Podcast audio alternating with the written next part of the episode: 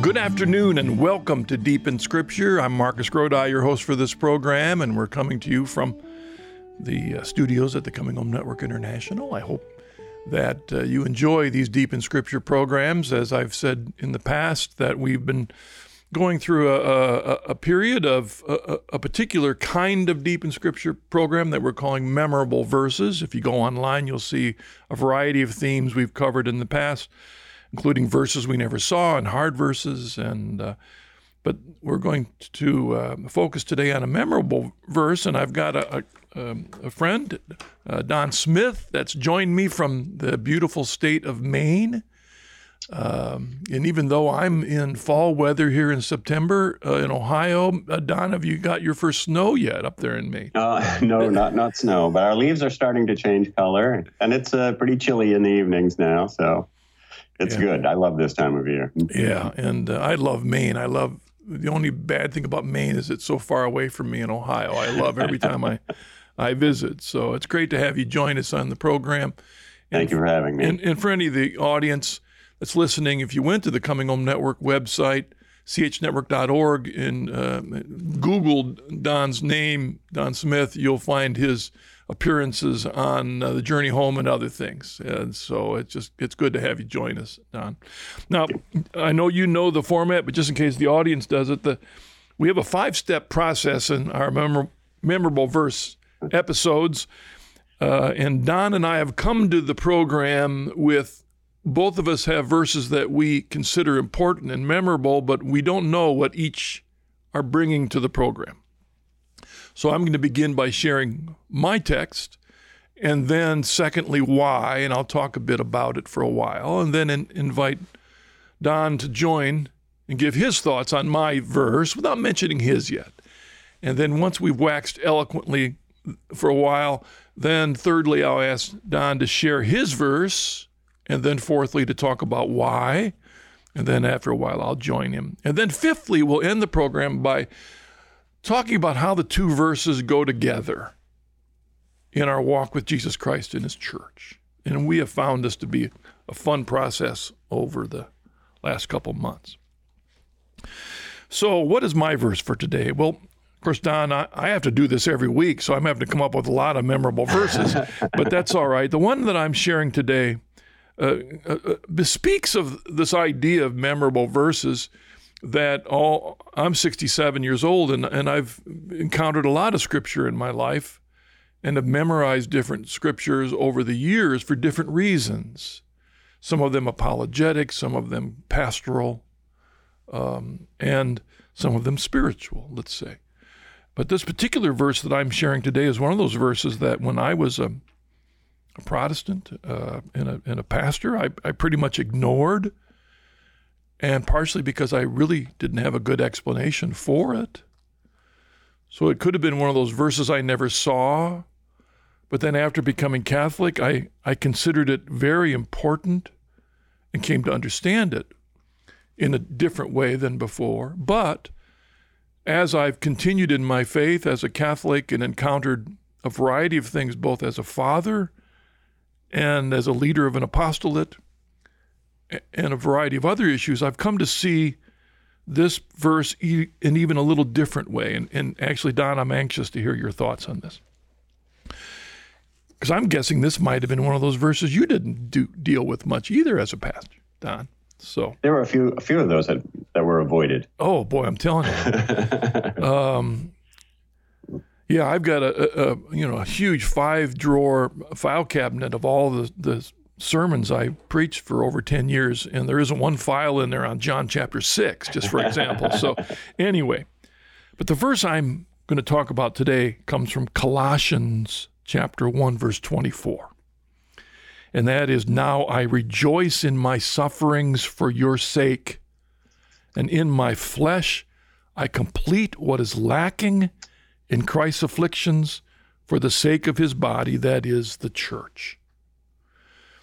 And I avoided that before I was a Catholic. I really didn't know how to deal with that for a number of reasons. I really didn't have a good handle on suffering. I, as an evangelical Calvinist, understood my perspective was that Christ's redemption was complete. This idea of something lacking didn't make sense to me. I also didn't have a handle on what the church was, so I just didn't go there. Although, in the context, I felt great affinity for Paul because in the verse right before, he said, From the hope of the gospel which you heard, which has been preached to every creature under heaven, and of which I, Paul, became a minister. And then the verse afterwards, he says, Of which I became a minister according to the divine office which was given to me for you to make the word of God fully known. So the sandwich, if you will, around this verse 24 is Paul talking about his calling to proclaim the gospel. So that's the sandwich. Now, as a Catholic, I came to understand this verse as talking about the Catholic understanding of redemptive suffering. That, that we are not individuals, but we are part of the body of Christ. And when I suffer, my suffering can be for the good of others if I offer it up, if I understand it that way, if I accept it that way. That, that you suffer, I suffer. The way in which you are comforted, the way that's the way I'm comforted. There's a redemptive value of that. And so, in God's mercy, we actually share in the redemption of the world in our partnership with Christ. There's a deep theological understanding of that. The best writing on that that I know of was John Paul's encyclical on suffering. Mm. It, was basically right. a, a, Bible study of this. Okay. Yep. But here's where I'm taking it a bit farther, Don. And I might, if, if I'm stepping too far off the, the narrow path, you, you knock me back in with a two mm. by four. But here's here's a way I've also come to understand that in the in the context. Because if you if you go back even two verses before this, he says, well, he begins, and you who once were estranged and hostile in mind, doing evil deeds. And of course, Paul's writing to Christians who, who by grace were brought out of where they were into the body. Now he's talking to Christians. In verse 22, he has now reconciled in his body of flesh by his death, in order to present you holy and blameless and irreproachable before him. Verse 23 provided that you continue in the faith, stable and steadfast, not shifting from the hope of the gospel. Now, the context of this passage is the spiritual warfare that every Christian encounters when they commit themselves by grace to follow Christ. And especially any man or woman that follows a call into a life of ministry, that they invite the battle. And one, one verse that jumps out at me in that way is a book that I didn't look at when I was a Protestant, but it's in the book of Sirach. I'll just say quickly Sirach chapter 2 says, My son, if you come forward to serve the Lord, prepare yourself for temptation. And Don, you know, uh, you and I know. And when we look at priests, bishops, cardinals, popes that fail, we, we see ourselves in that and recognize that anyone who hears the call to extend their life in ministry is inviting a battle. As we mm-hmm. tape this program today is the feast day of St. Cyprian and Cornelius who are martyrs, and they gave their life to serve Christ. And they accepted that. And so the context here is provided that you continue in the faith, stable and steadfast, not shifting from the hope. So Paul recognizes that people go through suffering, and sometimes the suffering that we encounter is to distract us from what we're called to do. Mm-hmm. And if you will, the context is he says, Now I rejoice in the sufferings for your sake, and in my flesh I complete what is lacking in Christ's afflictions for the sake of his body, that is the church. Now, what was it that Paul was to do to complete what is lacking in the church. And Paul's calling was to proclaim the gospel. That's what was lacking. And so, if you will, Paul's calling was to proclaim the gospel, to fulfill that which was lacking. Each one of us has a calling that is a part of fulfilling what is lacking. Your ministry, my ministry, every individual Christian has a gift and an opportunity to complete what is lacking, even if it's prayer. That's one of the ways we complete what is lacking in the church. And the truth is that every single one of us, if we say, Yes, Lord, I'll do that, you invite a battle, and sometimes it's suffering that tries to discourage you, to talk you out of it, to back off. And if you do that, you will not fulfill your calling to complete what is lacking. In fact, if some of the suffering is because you have a bad marriage, excuse me, I'll put that in quotes, but you have a difficult marriage or a difficult relationship, and so you said, I've had it, I'm out of here, I'm not wanting nothing to do with it. In the end, you've you've destroyed your witness. And therefore, you're not able to complete what is lacking because you allowed that suffering to overwhelm you. So, what's Paul's answer? You rejoice in that suffering. He doesn't mean you get giddy and happy about, oh, I'm going through suffering. No, he's it's a part of another memorable verse, which Don and I both know, and that is from Psalm 118 that this is the day the Lord has made. Let us rejoice and be glad in it. This is what we were given. This are, these are the challenges, these are the battles. These are the ways that the enemy will try and prevent us from doing what we're called to do. I will, by grace, rejoice in the midst of it. I will focus on gratitude. I will look for wells, ways to reach out. I'll not get overwhelmed focusing on all this suffering. Why me? Why me? Why me? Because my calling is to be a witness for Christ so that through him I can help complete what is lacking in the church. Your thoughts, my friend? Wow. I mean, there's just so much here. I mean, I'm reminded of the scripture in James chapter 1 where it says, Consider it pure joy when you fall into various trials, right? And uh, which is totally insane. Who would consider it complete joy to fall into various trials? But he says after that, we can do that because we know something, right? And it's the same uh, phrase, uh, the same word that Paul uses when he says he rejoices in his sufferings, knowing that you know, suffering produces patience and patience character and character produces hope and hope never disappoints us. It's like it's like suffering is the school of hope. Yeah. And of course, if we're going to be witnesses, then we have to be we're witnesses to hope, right? Yeah. And and the idea is that we God brings us through these times of suffering, these hopeless situations, hopeless as far as our flesh is concerned, right. so that so that we learn to trust in him. So yeah. that we can we know he is the God of hope. He begins Second Corinthians with that comment about we're comforted that we might comfort. Right. We're comforted yep. that we might comfort it. So, mm-hmm. if you will, the book of Job is in the Bible not because it's a story about one person, but it's a story about every single person. That's right. Every one of us, especially those. And that's why we have to pray for our priests and our bishops and our cardinals and our Holy Father, right.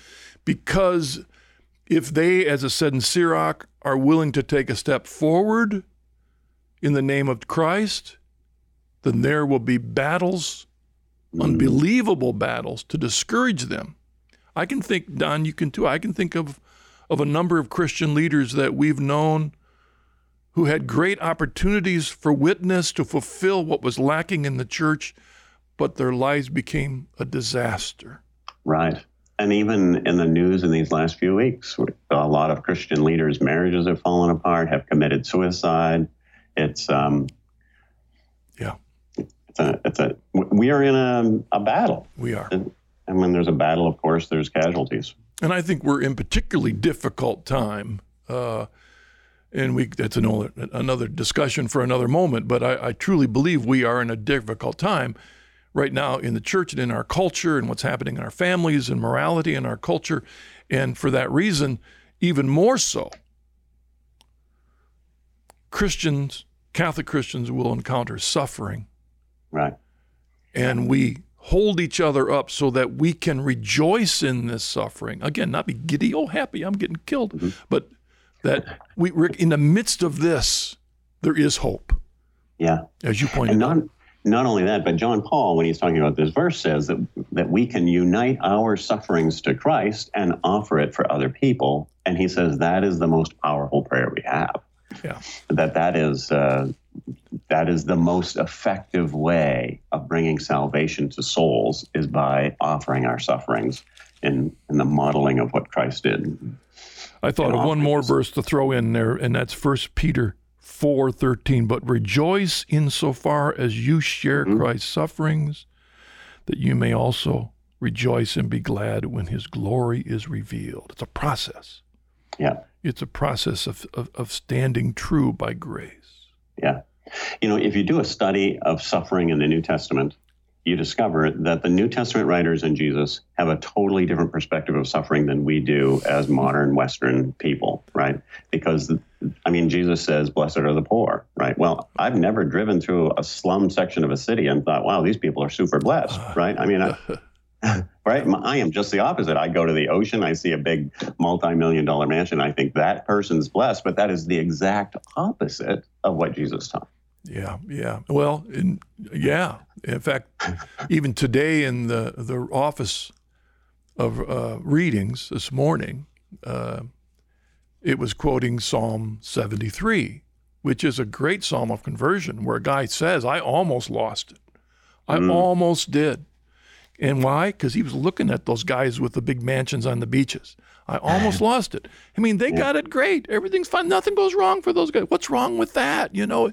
And he yeah. says, but if I'd have gone that way, he basically says, I'd have been a horrible witness to my people. Right. And he says, well, when did it change? He said, when I went into the sanctuary.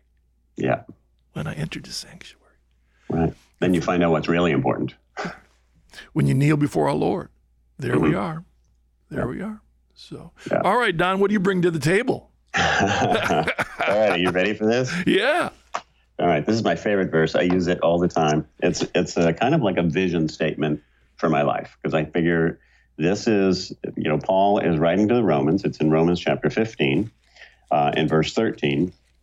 And so he's at the end of the letter. He's kind of making his conclusions and he prays for them. So Romans 15, 13.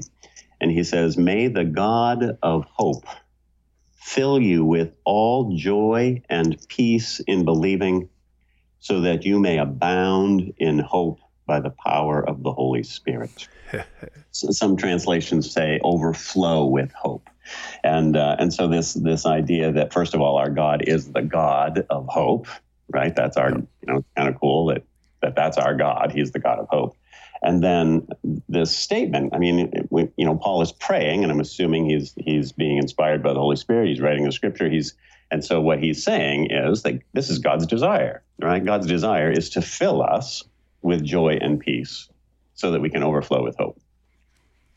And and so when I find myself, which is quite often not having hope and peace and joy, then it's an opportunity for me to look at my life and say, what am I not believing? Or, or what do I need to surrender? Or, or what is it that I need to let go of? Uh, you know, like what needs to change so that I can have hope and peace and joy? And of course, uh, you know, when in First Peter it talks about uh, when someone comes up and asks you the reason for your hope, right? And so you, you should be ready to answer them. Well, that that kind of presupposes that you're going to have hope and that somehow that hope is going to be evident to people so that when people come up you know people will see the hope and come up and say like how can you have so much hope? And then of course you have the opportunity to say it which of course you know happens to us all the time. You're walking down the street people say hey how come you have so much hope? I'm sure that happens to you all the time right? I'm not sure that that when I'm driving down the road and somebody cuts me off and I've just turned and yelled at them through the window that they think I'm a man of hope. You know, I'm, my witness isn't always as good as it ought to be, so they may not. That's why they're not asking me. oh boy. Yes. You but, know, uh, but vision statement, I think, is it, it helps me to realize what God wants for my life. He wants me to be peaceful and joyful and hopeful. Yep. So, you know, what I've found really enjoyable about this program is and I, I have in, in front of me the Bible that I have right here is was actually the Bible that I've used for now almost 30 more years or so. And so I've got all my underlines and this and that. And, Yeah. and I love it when when a guest turns to a verse and I go to my Bible and I have it underlined also. In fact, I have this verse not only underlined in red, but I have it highlighted in blue.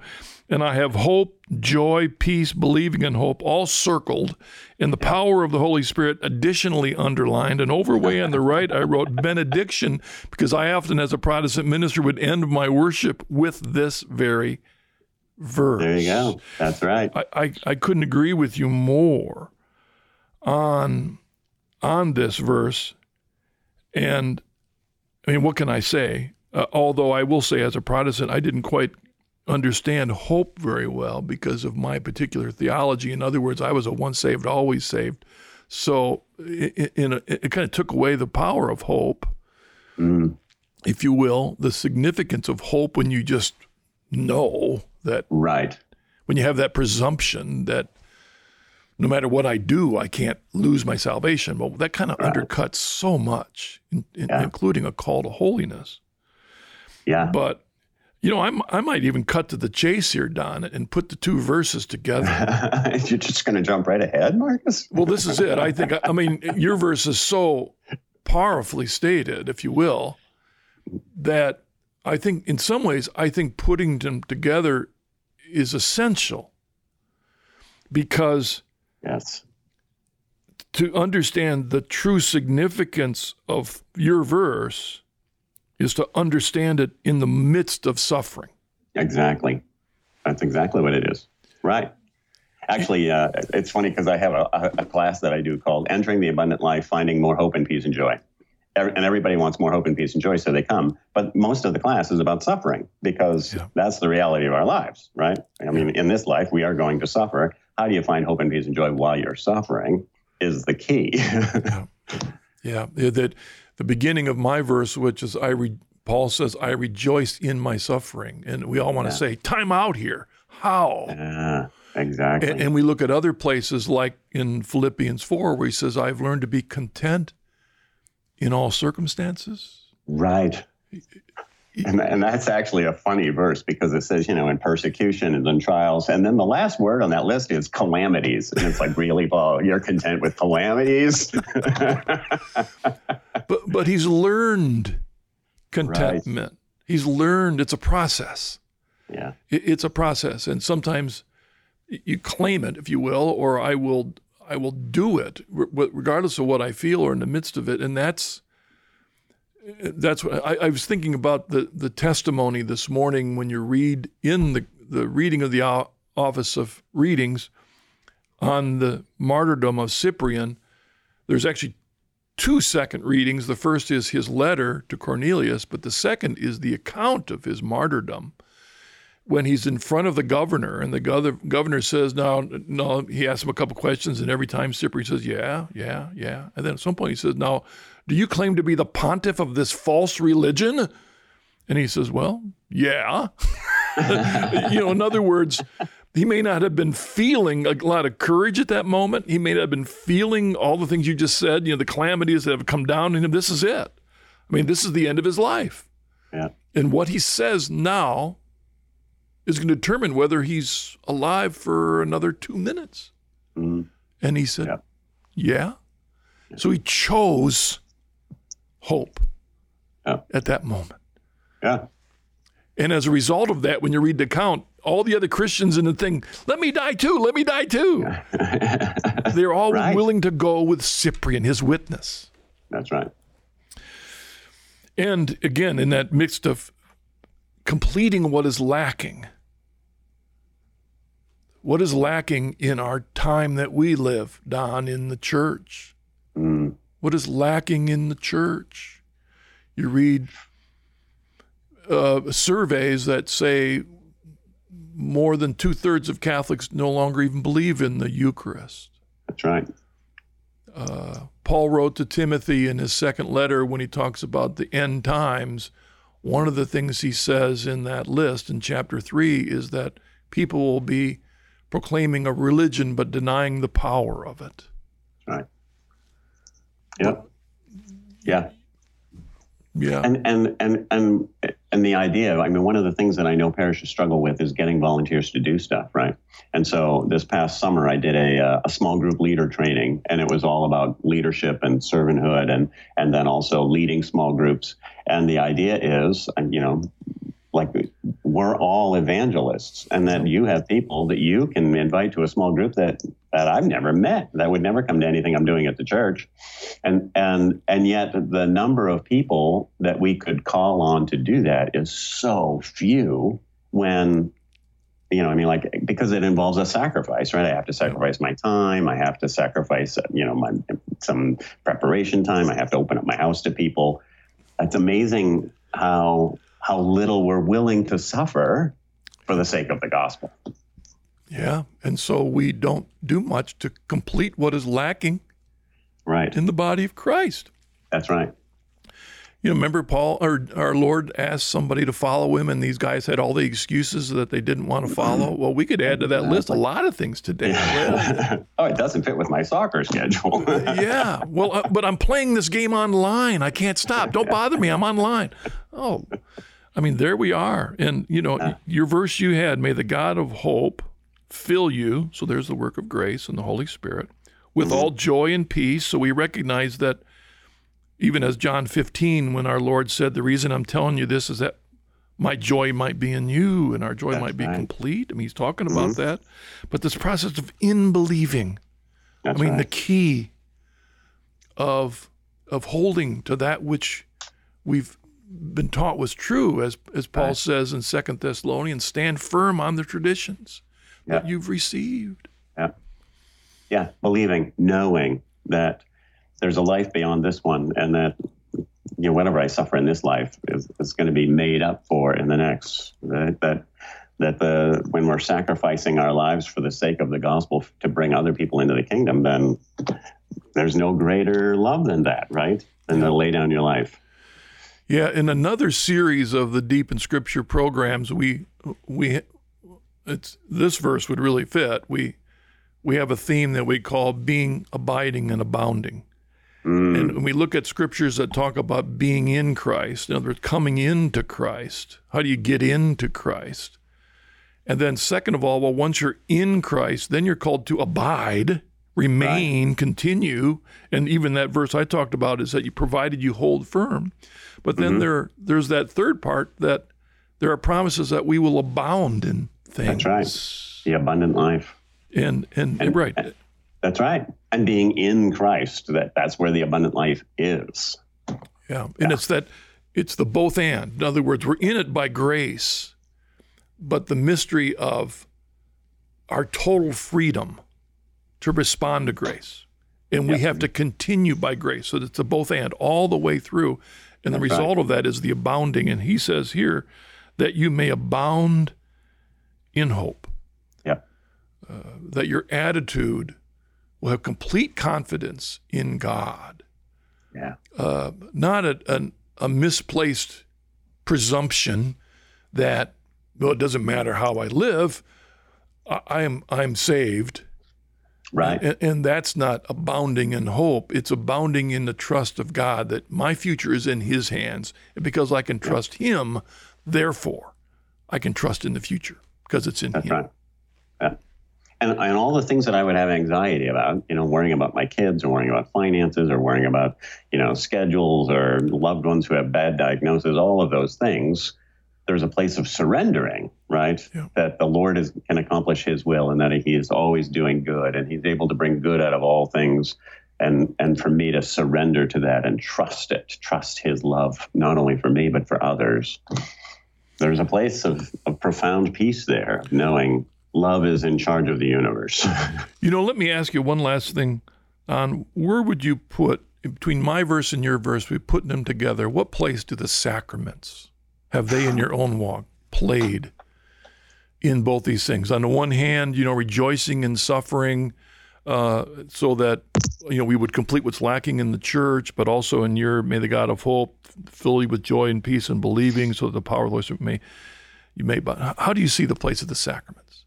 Uh, all right. So two things.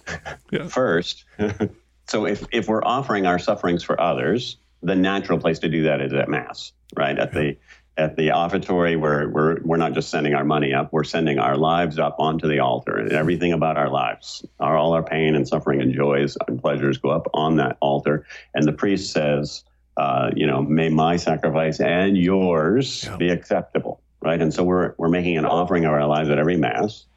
And so, it, and, and there's a very real, you know, John Paul is so explicit in saying, that if if we combine our suffering and we have our intentions that we bring to mass and say this is this is what I'm offering this pain for, uniting it with Christ on the altar, that is the most powerful prayer we can pray. And then of course he transforms that offering into his very life, his body and blood and soul and divinity, and returns it to us, right? In the fullness of what that is. And so I can remember uh, in, in Advent a couple of years ago, uh, you know, sitting, I was meditating on Jesus being the light of the world. So Jesus is the light of the world. And, and so it comes to the time of communion and I'm thinking, I'm, I'm receiving the light of the world. This is amazing. The light of the world is going to come right into my being. And so I receive communion and I go back and I kneel down and I think, oh my gosh, this is just amazing. This, this whole Eucharistic thing is just amazing. And then I just felt like the Lord said, now you are the light of the world. And, and that just, that it's like how many times have I heard that verse, right? You're the light of the world. Like, well, that the only way I could be the light of the world is if Christ is literally the light of the world himself is in me, which of course happens in the sacraments. And so so that's how they fit, I think, for me. You know, it's like, I, okay. I, it's when when Jesus said in John 15 about abide in me and I in you. And I think it was St. Hilary uh, in the fourth century, whenever St. Hilary lived, he said, uh, but the way we abide in Christ is through the Eucharist. Right. He abides in us and we in him. And just as you said, with his light in us, then we're enlightened to go out and enlighten others. Yeah. Oh, that's awesome, Don. Before we close, tell the audience, just close uh, quickly, what it is you're doing since you've come into the church. And if they want to find out more about what you're doing, take this opportunity to, to pass it along you would. Well, thank you. I uh, if you go to um, evangelizeme.org, we have a, a little apostolate where we are uh, proclaiming the truth and beauty and goodness of the Catholic faith in every opportunity and situation we can. So we do leadership training, we do uh, retreats, we do parish missions, we do uh, you know uh, classes, we do all kinds of things, and we try to make it as available to as many people as we possibly can. That was evangelizeme.org. That's right. EvangelizeMe.org. All right. Thanks a lot, Don, for joining right. us and also for your work and service to our Lord Jesus Christ. And our prayers are with you because if you've given your life to Christ and are willing to follow Him into ministry, you're going to suffer. so our, our prayers are with you so that you re- continue to be a witness to Him so you can complete what is lacking in the body of Christ through your ministry. So thanks a lot, Don. And thank you, Marcus. And thank all My of you pleasure. for oh, and thank all of you for joining us on this episode of Deep in Scripture. I hope our discussion has been encouragement to you. God bless you. Look forward to joining you again next week. Thanks. Deep in Scripture is a production of the Coming Home Network International. To hear more episodes, view our full archive of written and video conversion stories, participate in our online community forum, and more, visit chnetwork.org.